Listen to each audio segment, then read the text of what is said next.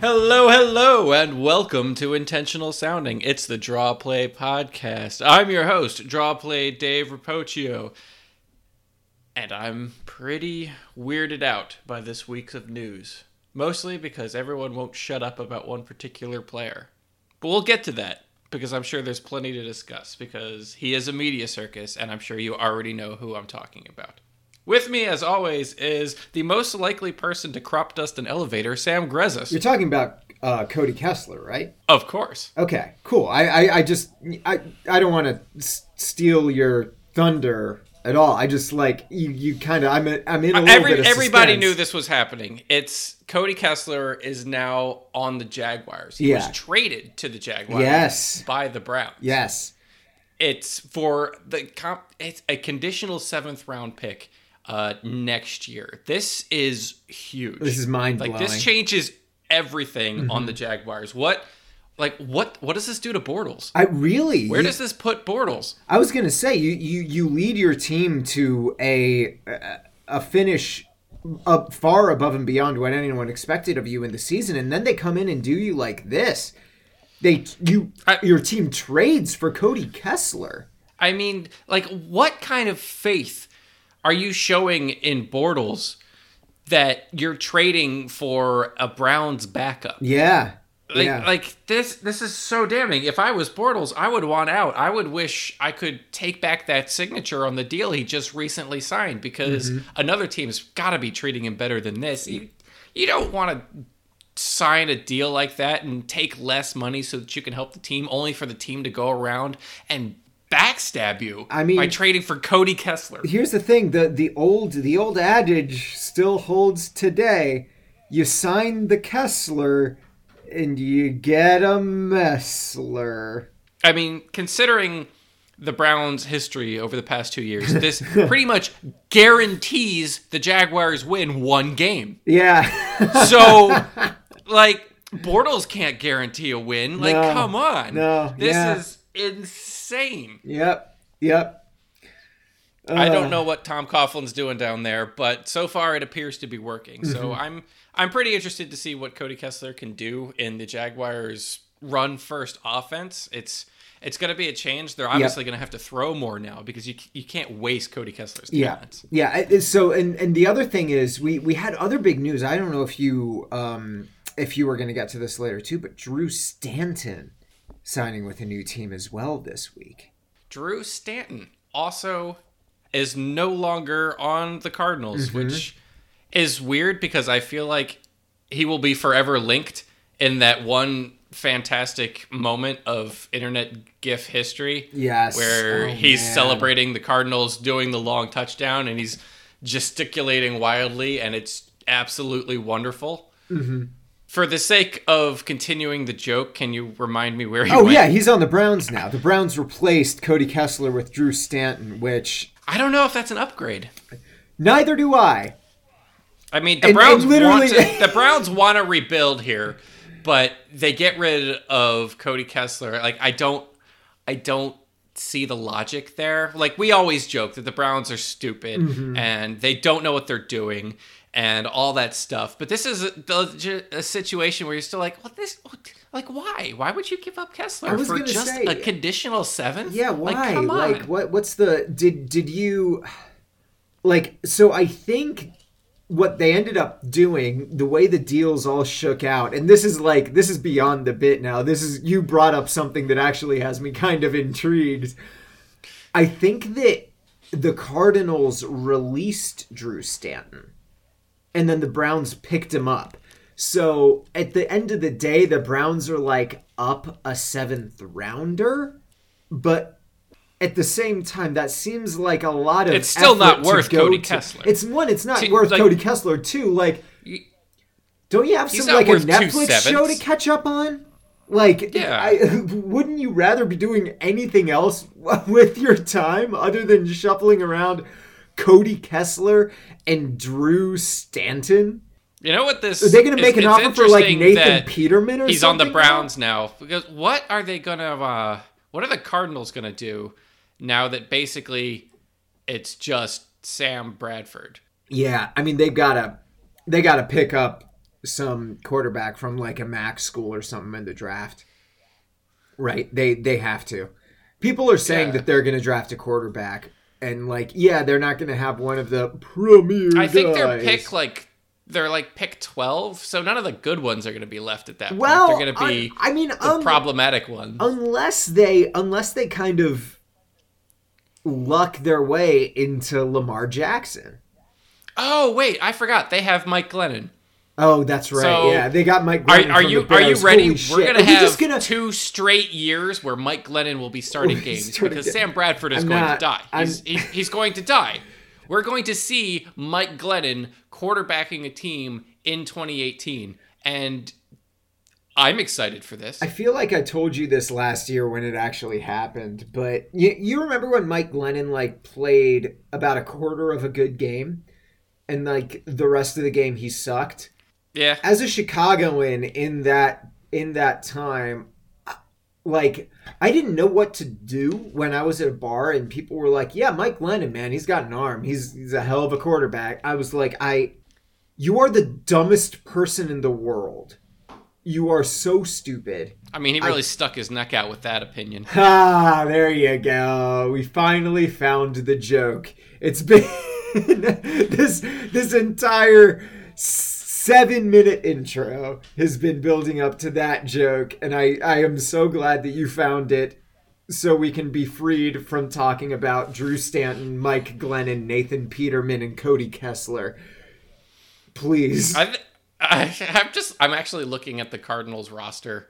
Mm-hmm. right now, mm-hmm. just like things. So they have Sam Bradford, they have Mike Glennon. Do they have so anyone else? that's that's the quarterbacks they're entering 2018. Okay. At this okay. current state, they may draft somebody. no no other They like lost forgotten Blaine Gabbert. I didn't realize Yeah, Blaine left. yeah, yeah. I, I forget where he landed. I kind of want to say He's he on went- the Titans Is now. he? I, I thought like he went back to the 49ers, but like, okay, yeah, let's no, let's keep going down this and, and the the shuffle of of eternal backups that shouldn't really be backups. But yeah, so Blaine Gabbert is on the Titans. The flow on the Titans now. This is pretty exciting. Mm-hmm. Mm-hmm. I mean, now he, he's got to be fired up because now he gets to play the Jaguars twice a year. And you have to Yeah. imagine he wants revenge. The revenge game. Oh my god, if he starts, dude, if he starts against the Jaguars, I will fucking lose my goddamn shit. Longtime listeners of the show will know that I have a strong affinity for Blaine Gabbert. I love him. Without him, I probably would not be on this podcast. In all seriousness, uh, the way that Dave and I met was for writing for this website, Kissing Suzy Kolber, and the piece that got me um, I guess, hired uh, to the site was a superhero story about Blaine Gabbert and uh, his alter ego superhero uh, secret identity. So I am I am always interested in where Blaine Gabbert goes. I I also kind of this continues the trend, and I I know this is gonna sound like I'm a, being a Blaine Gabbert apologist. I'm not. He is not a good quarterback. He has also never like never had a number one receiver, and that continues. I think on the Titans. Are you saying he didn't have Larry Fitzgerald last year? Oh well, I- yeah, but did he start? I- Like, did he? No, He yeah, because Palmer went down. Yeah, Game last year, yeah, didn't he? I think he did. think no, no, you're right. You're right. You're right. You're right. You're right. You're right. You're Yeah, right. You're he right. had the best butt in Yeah. football. Yes, that's true. That's true. That's Guess, true. guess we're doing Sam is wrong early yeah, this week, yeah. I, I apologize. I will take this L absolutely for sure, for sure. Anyway, Blaine Gabbert, quarterback for the Tennessee Titans. Mm-hmm. The Titans last year were basically the Jaguars' kryptonite. So It's true. adding Blaine Gabbert to that is actually kind of interesting in an extremely obscure, possibly mildly entertaining way. I feel like that That is. I, I, may or may not pay off, probably won't, but we can dream. I also feel like we're very much playing to our demographic here. Like the the only people that will be interested in a Blaine Gabbert uh, Jaguars revenge game are probably listening to this podcast right now. So you know we're we're Hey, hey, We're hey, on take brand. it easy. Um, I'm sure Blaine Gabbert's mom wouldn't mind seeing it. Well, yeah, but it won't be Unless Blaine Gabbert's mom listens right? to this podcast. Um, in which case, hello, um, Dorothy Gabbert. Dorothy. Her name I'm, is. I'm just gonna go with that. I don't. I don't. I don't know if that actually is. Pardon me while I Google name. Blaine It seems right. Gabbert. Like, like if if you're gonna name your kid Blaine, then you're probably you were so fucking rich, close. white. So You were so you're fucking probably close. like a well-to-do baby boomer. So what are like well-to-do baby boomer names? Dave, you were so close. You were so close, and I want you to guess until you get it. Uh, Debbie. Uh, okay, I'll, I'll say this: you got the, uh, what you said, Dorothy. Yes. The last letter of the name was correct. Wait, that's close. I got the Y correct. It's it's a three syllable name that has it, it is it is assonant with Dorothy. Uh, Kathy. No, oh, I'm just gonna give it to you. Blaine Gabbert's mom's name is Beverly Gabbert. Oh, You were really close. Beverly Gabbert. Yeah. Oh, so it's another B. Yep. What's his dad's B. name? Is it like Bart? Please tell me it's Bart. I'm I'm looking up. Blaine Gabbert's dad. The no! real killer oh, bees right there. Chuck Gabbert. Chuck. Oh. Chuck and Beverly. Charles- Oh man, Chuck, Chuck Beverly, and and, Beverly. Blaine. Shoot. Hell That's a yeah. wholesome American family right there. Mm-hmm, mm-hmm, mm-hmm. Chuck, he he's a good farming man. You know, Beverly, she she worked the uh the post down at the station. You know, she directed. She was the the person who'd get called the secretary, whatever. Like, and she met Chuck at um like a military bar. He was like off the ship on shore leave. And, you know, he was shipping out the next day, but he stuck around. Like he promised that he'd come back, and she held out for him. And he came back, and they made Are you happy memories together. you're and made you're wonderful literally family. you you are you are describing the the plot of the song by Looking Glass, Brandy, you're a nice girl. I'm sorry, uh oh fucking what what is it actually called? Yeah, yeah, Brandy, you're a fine girl. Brandy parentheses you're a fine girl. Except that the guy comes back at the end. That's that's literally what you did, and that is now my canon for Blaine Gabbert's family. Is is Brandy is actually Beverly. Brandy, right. you're a fine girl is about. I mean, they Gabbert. typically bend names in songs to avoid being too direct with who they're Yeah, talking about. any kind of that- lawsuit. that's the song is probably about Blaine Gabbert's family, and it probably always has been. I we mean- just didn't know until we put the pieces together right now. the timing checks out. Honestly, that's Yeah. that was what the late '70s, early '80s. If they met then, Blaine Gabbert's what 30, 32? How old is he? Blaine Gabbert. Blaine How old are you, Blaine Gabbert, Gabbert? is. Oh my god, he might be in his thirties. Yeah, I, I mean, he's in his. If he is, I'm the Wikipedia page somehow does not have his. Well, it should be easy. If he was born before 1988, it doesn't have his date of birth on. Oh, oh no, there it is. No, I'm sorry. He's 28. He's 28. he's 28. So, okay. so the song the song came out in you know in the late 70s. He's our age, right? He is 28, born in 1989. I mean, that math checks out.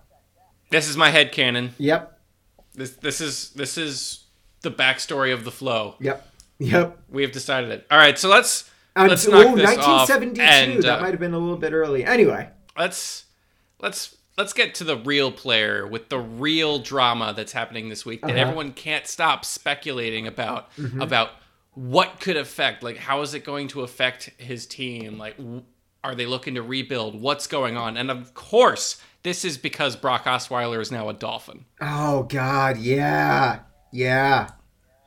And th- this is the thing. Like, this is you have to wonder whether this is how they were capping because we were talking about this last uh last week, right? With all the shit with uh Jarvis Landry and Ndamukong Suh and like what are they what are they trying to do in terms of like building up this new like dolphins way and you know a podcast is an audio medium so you didn't see me do the air quotes with my fingers that I'm actually still doing right now. But you have to imagine I'm doing the air quotes with my fingers.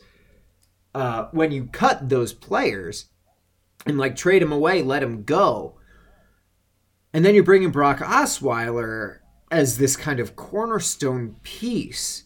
So you have to imagine that, like, what, are, or you have to ask yourself what the Dolphins are going for here, right?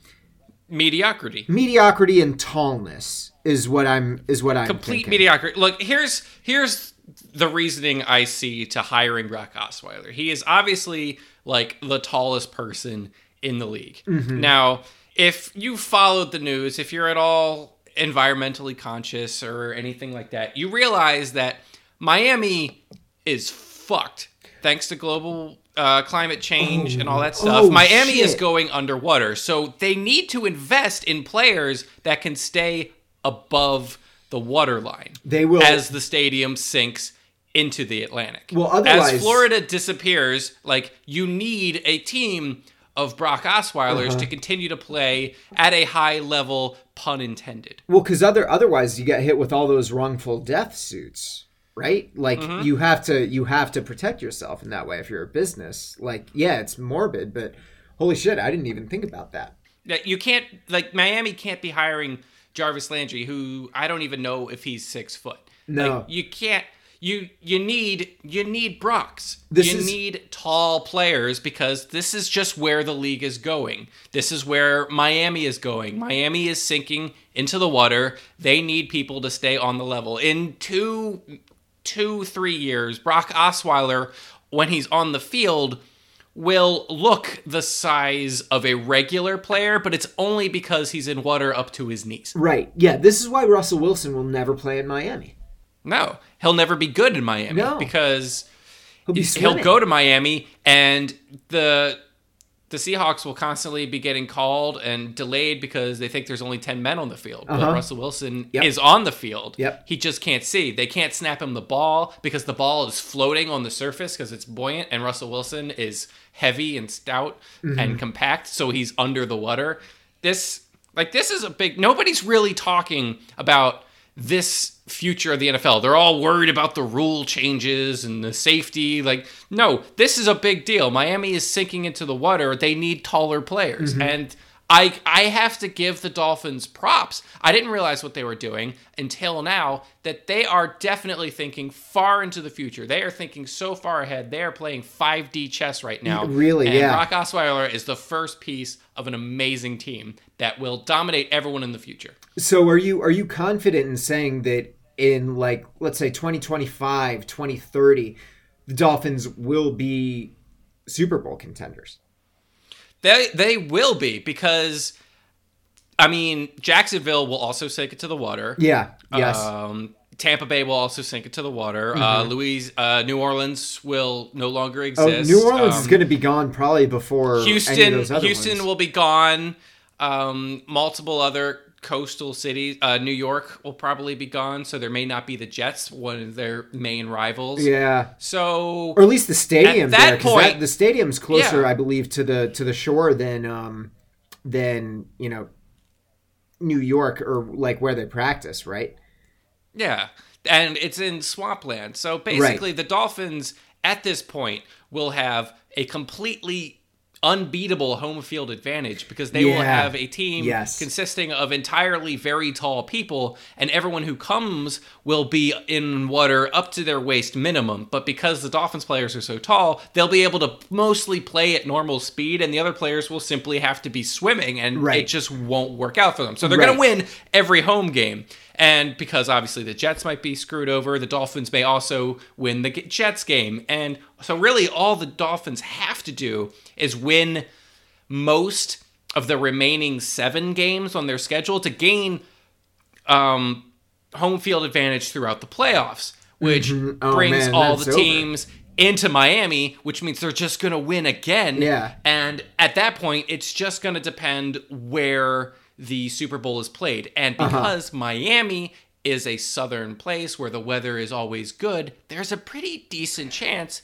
the Super Bowl will be in Miami or at the very minimum one of the other two Florida states. So this is like this is a guaranteed Super Bowl in the the mid 2020s. It's climate Like- change Moneyball, really, is what they're doing. Yeah. Um, and I, I could see how like we're we're probably the first source to kind of break this story in this way, right? But I mean, this will probably get around, and there will be a lot of people.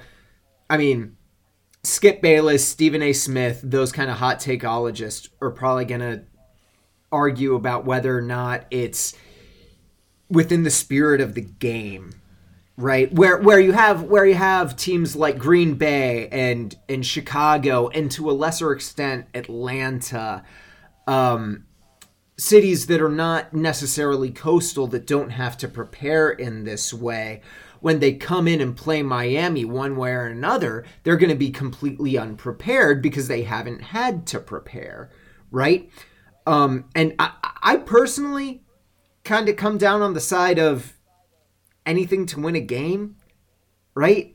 It's not against the rules. I don't think it's against the spirit of the rules to draft a team of all people who are seven foot tall to eight feet tall. And I think that I think that anyone who is going like the Skip Bayless route of being like, "Oh, that's not real football. That's not how you play the game." I think they're being willfully uh, obstinate about the way the game evolves. People people thought when the forward pass was invented that that was incredibly radical and and not in the spirit of the game. I think this is just the next step. And the Dolphins have mm-hmm. beaten everyone else to the punch. we this is an astonishingly forward-thinking move and we have to give them credit because we know the Dolphins aren't going to be good next year Right. Yeah. because Miami's still above ground and they got rid of They got, rid, got they got rid of all their good players and signed Brock Osweiler. So of course, they're this- not trying this to win is- now. This is a long-term plan. This is they are thinking very long term. So it's just a lot it's very wise. It's a lot of credit. Um, I think maybe they watched the league before they made this move because if you have watched the league, you'll know that there is a time and a place when dealing with football players to be a height supremacist. This is mm-hmm. one of those times. And you might think that they're jumping the gun a little bit, but I don't think you could play too early. It's pretty obvious that Tom Brady's going to play for like another five years Yeah. and be annoyingly good that whole time. So why bother competing for the division when you can start stacking really tall players right now? Well, because you know that that's going to end, right? Like you, Yeah. you can see we are we are now on the tail end of that dynasty. No matter how how long you think Tom Brady has left in him, the Patriots dynasty is kind of yeah, it is at the very least on a downswing, right? Yes. So if you see everyone else trying to build like you see the 49ers putting together this this kind of insane offense you see the Rams doing this weird kind of West Coast style uh, run first and and have this insanely scary D line. Run first, run first, and allow no one else to run ever again. Yeah, right. Exactly. Yeah, you are the only people who I- run all the time. I can't believe they landed in Ndamukong Suh. yeah, me either. That is that is a hell of a get. Mm-hmm. And and Aaron Donald are now the interior Rams defensive line, Well, and they're but- being coached by Wade Phillips. but but here's the thing, dude. Who gave them Ndamukong Suh? The Dolphins. It was the Dolphins, and they knew what they were doing. They were they were not like it wasn't just we will let you win now. It was we will let you win in the next like two, three, five, seven years. We are now wanna- attempting to build a team of tall people to survive the changes that football will go through due to global warming. It is the longest con we have ever seen, probably in sports history. I think as a palate cleanser to this, we need to bring up another Florida football team that is basically doing the opposite Mm-hmm. and not planning for the future at all, the underwater future. And that is the Tampa Bay Buccaneers. Yes. Shortly after we recorded last week, um, the biggest trade to recently happen was the Giants shipped JPP down to Tampa for a third, I think, and maybe something else. But this is incredibly foolish by the Buccaneers because not only is JPP basically on the downside of his career, he's Mm-hmm. he's over 30. Uh, he can't really pass rush very well anymore. He's still a pretty decent run stopper, but he Yeah, can't he, pass he rush didn't have anymore. a bad year last year, right? How is he going to fare when he has to swim when he has only one flipper? It's tough. It's really, really tough, right? And and you got You can't tread water when you got a stump for one of your flippers. It's you can't do it.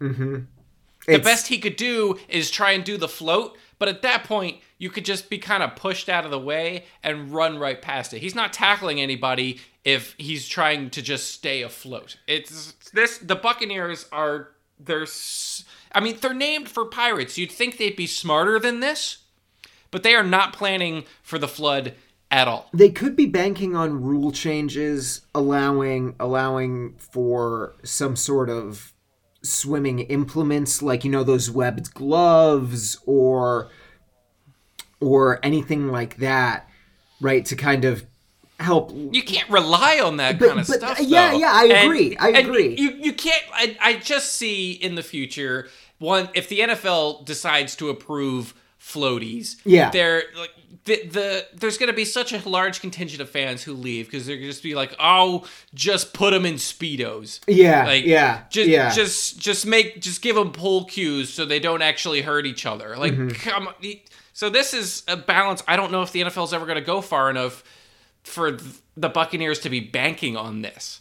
It's it's not forward thinking And the, enough. and the funny the funny thing is that there's a easy problem like there, there's an easy solution to this problem that that I feel like you know in classic NFL fashion there the the league itself like the teams are trying to find their way around the problems that the league has created for itself right in these kind of roundabout ways like yeah the Dolphins are going to sign a ton- a ton of tall players why doesn't the league just make underwater football stadiums in awesome bubble domes, like from SpongeBob in that one episode from the Bubble Bowl? We know the technology's there. Get Nickelodeon on the phone. SpongeBob did it. Why can't why can't the NFL? And then we wouldn't even have to talk about this. I mean, of course, of course, this would kind of, no pun intended, torpedo the Dolphins, right? That would kind of kind of sink their their whole strategy. Their right now, the Dolphins' strategy, but- entire plan is to just be so far ahead of everyone else that by the time everyone else realizes what's happening, the Dolphins are already winning. yeah, I yes. think that's their plan. Yes. It's it's definitely a bold choice and they should be applauded for it. We don't know if it's going to work out, No. but this is this is clearly their plan and I'm very excited to see what becomes of the league in the next several years. We'll have to see the water starts creeping over all of our coastal cities. We'll have to see how slow they play it this offseason, right? Because in order for this to work and for them to stay under the radar, this building process, both, both figuratively and literally, uh, has to be kind of slow, right? They can't they can't just like Google like go to the NCAA fr- friggin' uh, player stats page and and sort by height and just snag every tall person in the draft. It'd be too obvious. We, we, we kind of have to keep our eye on them and see like what they choose to to build on in their plan now versus what they they save for later because as we've said they got some time to to put this kind of stuff together right so i'm i'm very they may end up well. going for very sleek, rubbery players Uh-huh, who for now. have excellent mobility within restricted environments like water. sure You don't want a big hairy guy No. in water because like that's just gonna weigh you down. You need someone who can slide through like it's just butter. You know, I that's think what you, you- need. You need either height or slick. look for look for wingspan too look for wingspan too because uh, like wingspan and i like i don't know if they keep track of this but torso length uh, look for look for the qualities that people look for in Olympic swimmers, right? So like long arms. Yeah, people talk about that on on like Mel Kiper talks about that, and it is a great quality to have even when you're not playing underwater football. And But- you want to keep an eye on any uh, players coming out of college who have gills. Yeah, oh, absolutely. I mean, absolutely. With The Shape of Water winning Best Picture at the Oscar, it's going like gill people are in right now. Yeah. like everybody wants to have sex with fish people. Mm-hmm. So I know I they're this is their best chance to break into the NFL at a little bit easier level because they're going to be more sought after because everyone wants to fuck the fish. Mm-hmm. I, I would also say I would also say keep an eye on the Dolphins mascot. Because if it starts looking a little bit too lifelike and it's wearing that jersey, I mean, watch for watch for it to take the field. It'd be a bold move, but listen, ain't nothing in the rule book says a dolphin can't play football. Ain't nothing in the rule book, but they may change that They pretty may. soon. They may. This is a pretty good segue into the rule changes that the NFL has recently passed. So, this week we there's been some debate, there's been all kinds of kerfluffle over the past few years. The NFL has been taking positive steps in like the recent year to try and make the product a little bit better. So they passed a few basic rules. One big rule, which we'll get to last, but I would just want to touch on the few smaller rules that they're uh, changing. Um, there's no more meaningless kicks or plays at the end of games that are automatically decided at the end. Oh, I didn't so what I mean that. by this That's awesome. is so like this is basically in response to the Vikings Stefon Diggs miracle play that was in the playoffs. Yeah. The the the Vikings got the play. They got the walk off touchdown.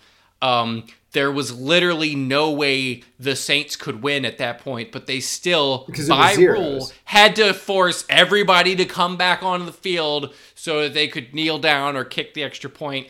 The NFL is finally like, you know, that's stupid. Just let everyone play and like celebrate in the moment. If there's no possibility that a team can come back, then just let them have it. So that's a good rule change. It's Yes. a minor rule change. It may only happen. It only may only come up like once a season, but that's a positive rule change. I There agree. is another rule change that um, the NFL office in New York, the people who are watching in New York, like the referees and stuff like that, they can now eject players if the referees on the field do not eject players. So if the mm-hmm. referees don't see mm-hmm. something, but the people in New York do, the people in New York can now kick them out Big Brother style. We'll see if that comes into play at all this season. I mean, I it, it, it feels like it will because I don't know if you're going to get to this one, but there's another rule change where any contact that's initiated by the helmet is an automatic 15 yard penalty. Oh, that's that's the one I'm saving. Okay. Before that, we are now going with the Dez caught it rule. yeah, yeah. Which has basically removed the really hyper specific wording of the catch rule and has basically turned it back into well if it fucking looks like a catch then it's it's, a catch. Yeah, which I'm a little torn on. I'm going to admit, Really? because on some sense, like I obviously I think Dez caught it. Yeah, I oh, yeah. think like like. Well, and you're Jesse a Giants James fan. A Giants fan saying Dez caught it. I mean, what what more proof do you need? I think if you watch that play, like the only way it looks like he doesn't catch it is if you watch it in super slow motion, so that the movement of the ball seems really dry. But that's such bullshit, right? Like I feel my my this is one of my like pretty super hot takes, right? I feel like if you're going to replay review on like a catch or something like that that's not like a penalty or some sort of safety issue, a referee shouldn't be able to put that in slow motion.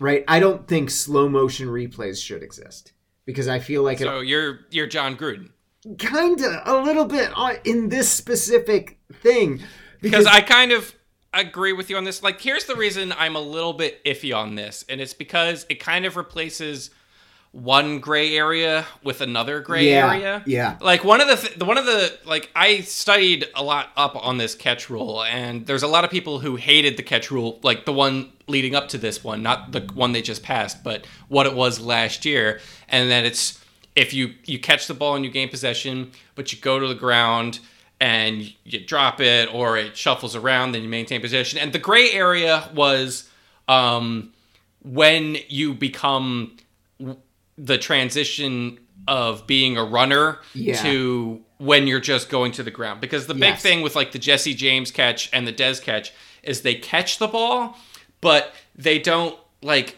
become a runner. They get their feet down, but they don't really I make a football move for a lack of a better description. They just kind of go to the ground. excuse me, and the ball jostles loose a little bit. The but the refs are defining that it's not a catch. But if you catch the ball, take like a step or like change directions or something like that, that counts as a catch. Like they needed that football move Right. in there for it to be a catch. And the gray area was, well, Dez came down and he never like explicitly like got his balance and then leapt forward, but he was still very much making a movement for the end zone consciously Right. as he was bringing the ball down. So, and it barely jostled loose. Does that really count? So that's where the gray area was. And this has, I feel like this is going to it's going to cause about the same amount of controversial calls that the previous rule did for other reasons because the gray area now is well will that be like are they going to call all these cool catches consistently sure. and I don't. And what's there's no real. right. There's Like, no. Yeah, like what's when? When is it a fumble? When is it a loss of possession? One ref might see uh, the guy go down and have it jostle, and he might think that ref might see that as not a catch. Even in fast motion, he might see that as not a catch, whereas another ref might. And I don't think there's going to be a lot of consistency between the referees on this because there's no consistency as it is because the rule book is complicated. So I did I don't know. Like I'm I'm all for cool shit being called accurately. Mm-hmm. I I guess I'm just hesitant to see if this is actually going to be called consistently or well. I, I don't I don't have faith it's going to be called as well as it should and we're still going to have controversial well was that a catch problems. I agree with that. I, I think that at the very least this is better. I mean, it, Yeah. like it, it, it's more. It, it takes away the thing where it's like, oh man, that was so awesome and amazing, and then you instantly your brain goes to, well, is it going to count? Which I think was the goal, really the only goal. I don't think the goal was to remove controversial calls. I think the goal was to remove that moment of like, okay, is this gonna? There is a there is a significant problem right now where almost after every cool big Yeah. play that in any game pretty much everyone now is programmed to immediately go well is there a flag Yeah, is it gonna count? Yeah. Nobody absolutely. really gets fully excited anymore because flags are thrown willy nilly, inconsistently. Everyone's constantly terrified that there's going to be a penalty. Like when Stefon Diggs made that Yep. catch and ran, the Yep. first thing I looked for Did was go out of well, is there a little yellow icon on the bottom of the screen because a flag was thrown? For holding, That's the yeah. first thing I immediately think when I see a cool ass play. I'm like, Mm-hmm. all right, was that is that going to count? Yep. and like it that that's a problem It's- that that's where my mind goes and i'm sure that's where a lot of fans minds immediately go they need to do something about that this is i think this is help i mean obviously this doesn't solve that problem wholesale i think this is like chips away at it a little bit though. So like i, I don't know. I'm not trying to applaud the nfl for this or for anything ever. But at the same time you know i, I i'm a fan of it. Like i don't mind that the rule is a little bit subjective now. I think what was the thing? You just got to get two feet down and like be able to look up field and not like obviously lose the ball and not obviously lose the ball. I I still think you can't like the grounds can't help you make the catch, right? So if you see the kind of thing where it's like, oh, it's kind of not even jostled loose, but it like you go to the ground, your hands are like above the ball, and you trap it, like that's not gonna, that's not gonna do it. But I, I, I mean, I don't know. Obviously, this will all be borne borne out by like the way it's called in the season. My thing is like they address that, but I, I have to, I have to say before we get to the big like the big one that I already kind of ruined the reveal on, so I'm sorry about that. Um, they didn't address something that I and uh, friend of the show Ray Rayberg find yes, they didn't address most, that rule for some reason. The most infuriating and bad rule in football, which is the rule where if you fumble the ball out of the end zone, it is a touchback and the other team gains possession. It is nonsensical. I don't know why they do it. There is no. I, I mean, I have tried to do this before on the show. I try and be circumspect, right? Yes, I have hot takes or whatever, but I try and understand people who disagree with me. I cannot, personally, I cannot think of any any justification for you fumble the ball out of the end zone, it is a touchback, and not you fumble the ball out of the end zone and the offense retains possession when the runner lost control of the ball. I, I cannot think of a single reason. Please tweet at me if you have one. I would love to hear it. Honestly, I want to try to understand the. But it what was the game this year that it kind of ruined? There were like two, right? There was a Jets game. It yeah. screwed over the Jets against the Patriots, I believe. That's right. That's right. Yeah, the Jets were like gonna like challenge the Patriots. They could have gotten the win, and then no. I I don't get it. I don't get it. And so that's my quick rant. And again, like shout out to Ray. He is much more angry about this than I am uh, it, mm, it's just not it's just not good, right? Like I don't I don't like it. I don't like Let's it. Let's get all. to the big news and yes. the news that everyone is really mad about, which kind of makes me laugh. And the NFL instituted another new rule. This one is in the name of um, I'm doing air quotes now, player safety. Player safety. The no player is now allowed to lead with the crown of the helmet and make contact. So the crown, obviously, the top, not like the forehead, but the top. Um, they passed a rule like two, three years ago where running backs are no longer allowed to do that, and like it's so that you can't like jam your neck because you're not mm-hmm. actually looking where you're going, and it was never enforced I don't remember that penalty ever being called. No. Like I feel like they made that rule and everyone got up in arms about it and nothing ever came of it and players still did it all the time, but they're clearly trying to deal with helmet leading hits and like spearing attacks. So now no player is essentially allowed to do it. And this is another one of those cases where it feels like maybe the spirit was in the right place, but I don't think this is going to matter at all. They they or, teach they're either they're either going to call it too much and it's going to make people mad. Yo, spoiler alert! They're not that's gonna, what's going to happen.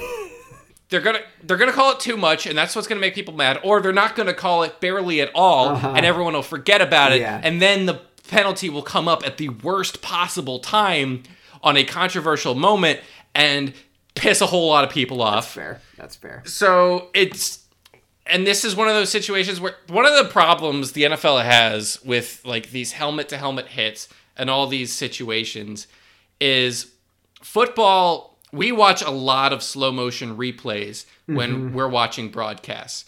And like Jon Gruden said earlier, like they kind of make everything look like a penalty and that sort of thing. What the problem is these players are not living in slow motion. They're not making these decisions in slow motion. If I'm a defender and I see a guy coming across the middle and he's going to get the ball, I have a split second to make a decision where to throw my body in anticipation of making the tackle or the hit. And that player may not go exactly the way I anticipate, and I may end up hitting him with my helmet, and then I get penalized. Your body may not you your body may not end up going the specific way that you predict it will go. right? Football Like, goes really, really fast.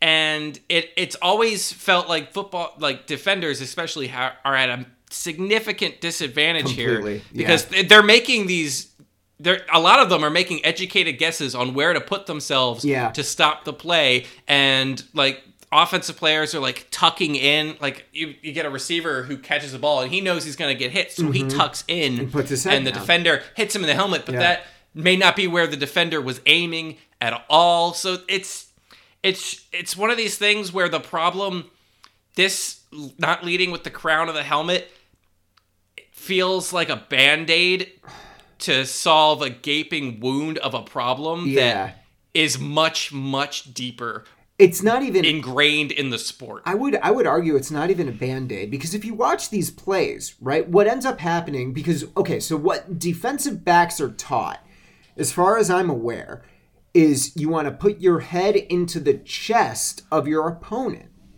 because that is the safest way in which to make a tackle. That puts your arms like at or below the rib cage.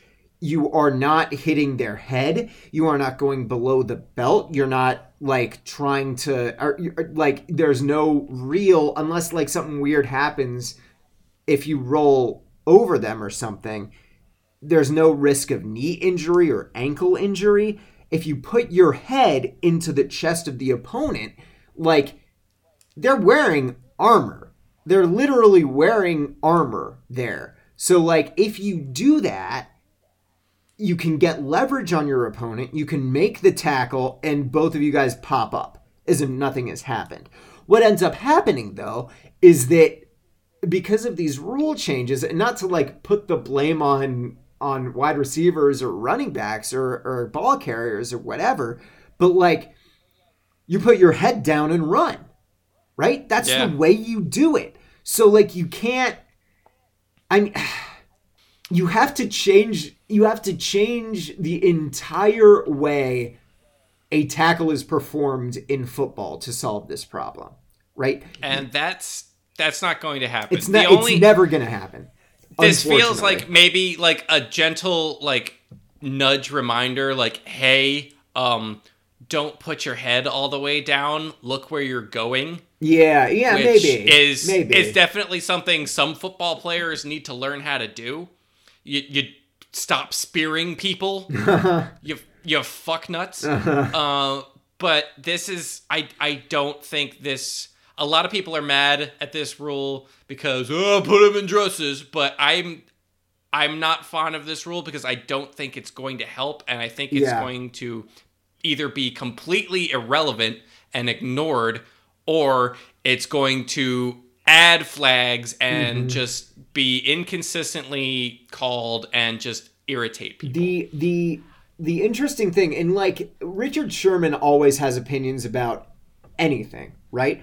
But his opinions on these kinds of rule changes I think are really salient because he's the person that makes those plays, right? All the time. That's his job. And yeah, he's not as good as it at it now as he once was, but it's still his job. What he was saying is that, like, obviously he's not a fan because it makes his job harder, but at the same time, what's going to end up happening is people are going to start tackling at the quadricep or at the knee because they don't want to get that leading with the crown penalty.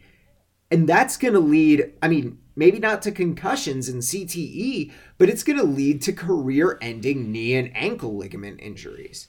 Right? So, like, how. I mean, Josh Norman, as he is wont to do, kind of exaggerated a bit. And he's like, I literally don't know how you tackle someone now.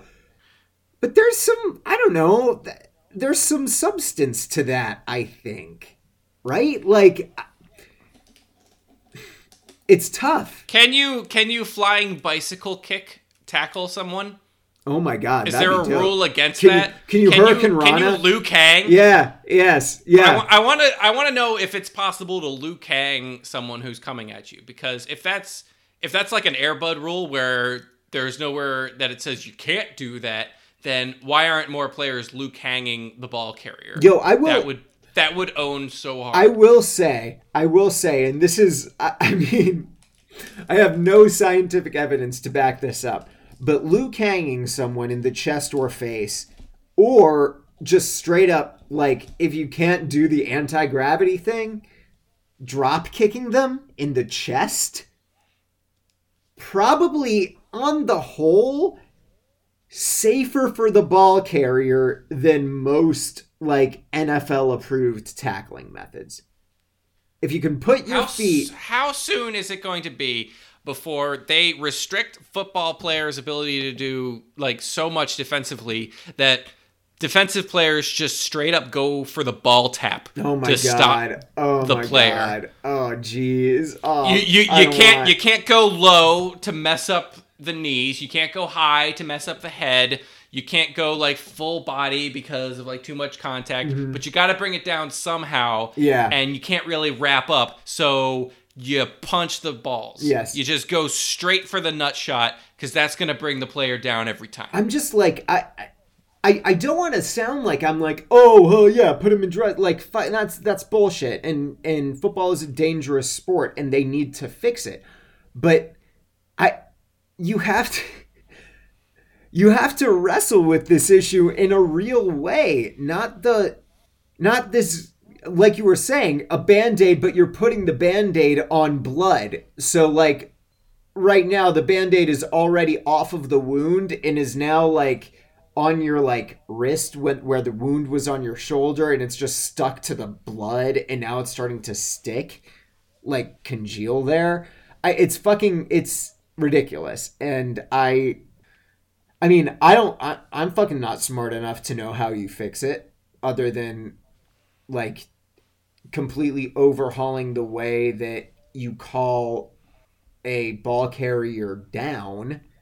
I I don't know how to fix it. I am curious how the internet is responding to this. Yeah. So just as a larf, I went on a couple sites and read the comments because I hate myself. Good. I just pulled up a couple, Very a good. couple that I felt signified um, the most thing, and my favorite one is. JJ Football on ProFootballTalk.com says a Oh dream scenario would be a new league starting up and my team joining that league because the NFL's going down the tubes. So we're, we're coming down to the last few minutes here, so we're gonna start going into lightning round yes, yes, yes, yes. of other various bits of news that kind of happened this week. Um, Nike, Nike was extended contract wise through mm-hmm. 2028, so they got a 10 year extension. So we continued to get make keep making Nike jokes for the foreseeable future. I personally am very excited about that because I love dunking on Nike. I'm very excited for a few weeks from now when we get to find out what the Titans' new uniforms look like. I hear the Jags are changing some things up. I hear the Browns are unhappy with their current uniforms, which they should be. They suck. So I'm looking forward to many more years of Nike jokes. I'm especially looking forward to seeing what they come up with for the underwater league when everything is uh, sinking thanks to climate change. You that's Anyway. that that'll pose a, a very um I guess unique challenge to Nike. They're, they're gonna have to come up with waterproof uniforms. Yeah, Nike isn't really Like, known for making like swimwear. They're not. I they I'm they make trunks, right? They they make like swim trunks, but they're not known for performance swimwear. So it'll be it'll be interesting to see how they kind of um, make that transition. Um, there's just I we brought on it last week, but I wanted to bring it up again because fuck Deion Sanders. Uh, Deion Sanders last like we talked about a little while ago, but he didn't know who Kevin Byard of the Titans is, the All Pro safety. He um didn't say anything after everyone called him out on being a dumbass about that. But it, he apparently went on a radio show this morning and said, If I haven't heard of you, what does that say? And he was referring to Harrison Smith and Kevin Byard. If I haven't heard of you, what does that say? Um, I, I mean, um, I don't think you want the answer to that question, Deion. uh, well, the person who said it is just like it means you aren't paying attention. Uh, Right, that's the thing. That's I was gonna say. It reflects But on here's you. the thing: I I forgive average Joe for not knowing who Harrison Smith and Kevin Byard are. They don't get enough credit for how good they are. I was gonna say, on, I on a national media level. The problem is Deion Sanders is national media. That is his job. It is his job Mm-hmm. to be aware of all these players, to know these players, to make commentary on these players. And he doesn't fucking know who Harrison Smith is, one of the best safeties of the past several years. He doesn't know Kevin Byard. He, these players who went to the Pro Bowl Yeah. and Yeah, I were feel like you probably got- near him. This it's another example of Deion Sanders being completely unable to take the L and admit that he was wrong. And oh, God, I fucking hate Deion Sanders. it's an important life skill. Is the thing. I don't know how far we went into that like last week, but being able to take the L is a very important life skill. It wins you Like, friends. why? Is, how is and- it Harrison Smith's fault? That Deion Sanders doesn't know what he is. It's not due to his fucking play. No, his play is stellar. No. no, shut the fuck up, Deion. Anyway, be better. Like Uh, I, I, I, I won't even say like shut the fuck up. I'm just like be better. Learn learn to take the L. Improve And yourself no, at this point, person, I, I have no faith in him being better. I just want him to go away. Yeah, He's had all this time to become good, and he hasn't changed. He hasn't gotten any more humble. He's gotten, if anything, worse. So fuck off, Deion Sanders. If you're if you're so lazy, you can't pay attention to your own le- the league that you were in, like Yeah, playing yeah. positions that you were pretty familiar with.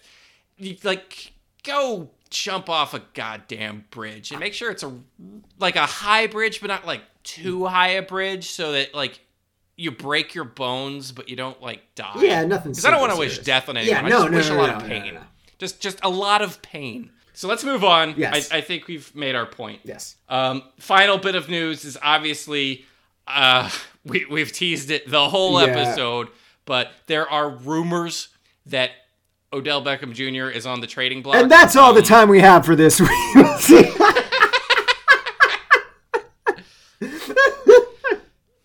I'm I want to take this moment to just say, um, no, He's not. this is this is a situation where do not believe that. Do not expect him to be traded. Do not listen to any rumors or anything about this until something until something actually happens. Because this more or less started from a report by the New York Daily News Pat Leonard uh, the reporter for the New York Daily News who if you're not familiar with Pat Leonard or the New York Daily News, every team has their complete shit rag news uh, publication with a complete hack writer who makes up stuff to get some attention. That's Pat Leonard. Pat Leonard is garbage. He is total trash. He do not he basic like all of this started basically with a little story he wrote about him possibly being on the trading block, which was basically him sort of taking a line from a quote from John Mara a little bit out of the context, which was basically like uh, Beckham, like we came off a three and thirteen season, like nobody's like untouchable, but we obviously are like aren't looking to trade him. Everyone's started to run with the fact that like nobody's untouchable, and like since then, like almost everyone in the Giants organization has come through. Like, no, we're not looking to trade him. It's just a situation where you always listen. It doesn't mean you're gonna pick up. It doesn't mean you're gonna actually accept it. But everyone's all fucking up in arms because OBJ is an automatic media circus. He's automatic hashtag content. Mm-hmm. So it I just ignore the noise. It like until something legitimately happens, just ignore the noise because it's all a bunch of shit. And keep in- the Giants like there may be trade offers. The Giants are going to be asking unreasonable amounts for him. Yeah. No one's going to pay that for essentially one year rental before they have to pay him mega bucks next year. Like it's just ignore it. And if you see Pat Leonard trolling around on Twitter, call him a hack. Uh, speaking of, still looking for sponsors. So New York Daily News, if you want to get at us, uh, at Sam Grazes on Twitter and at Pat Leonard, we'd love to have you on the Twitter. show and see uh, what you've got. Yes, Just ignore the noise. yes, absolutely. Beckham is automatic media content, and anything with him should kind of just be ignored for the moment. Uh, I'm I'm far more interested to see if there's any fallout from the snorting coke and eating yeah, pizza video. the Snapchat. That's yeah, yeah. that's that's far more interesting to me right now because I don't think there's anything worth worrying about uh, in terms of trading. I think that's just we gotta have content. It's the off season. Yep. Free agency slowed down.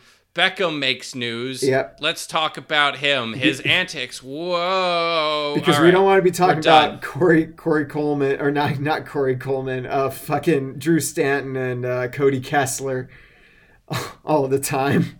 So yeah, what did what did And OBJ do? before we go, before we go, uh, we do have a Sam is wrong moment. I went back to my friend Sam's uh, Facebook page for the past week, and I tried to see if he If did I was something wrong, wrong. about something, and what was I wrong he- about this week? he kind of did. Uh, he there was National Puppy Day last week. Yeah. And Sam shared a post on Facebook about National Puppy Day. Um, the post was an anime dog. Yeah, it was Ein. Ein from Cowboy Bebop. He's a little Corgo. all the real puppies in the world, and you share an anime puppy. It was a Sam, how can we tell you to fuck off? It was it was first of all it was a repost. It was it was the equivalent of a retweet. I didn't make my it wasn't my own content. But you can follow me where I do make my own content on Twitter at Sam Greszes S A M G R E S Z E S E S E S and on Twitch on Instagram at Robots Fighting Dinosaurs. Dave? You can follow me on Twitter at DrawPlayDave. You can follow me on Facebook at the DrawPlay Comic, on Patreon, on Instagram at DrawPlayDave, and of course on the DrawPlay.com. I'd like to send thank you out to all of the listeners, all of the patrons. Just thanks for tuning in every week. Uh, we uh, we're excited to have you, and just well, tell Sam he's wrong on Twitter and stuff like that. That's the only thing I really have for you to do this time. We'll see you next week.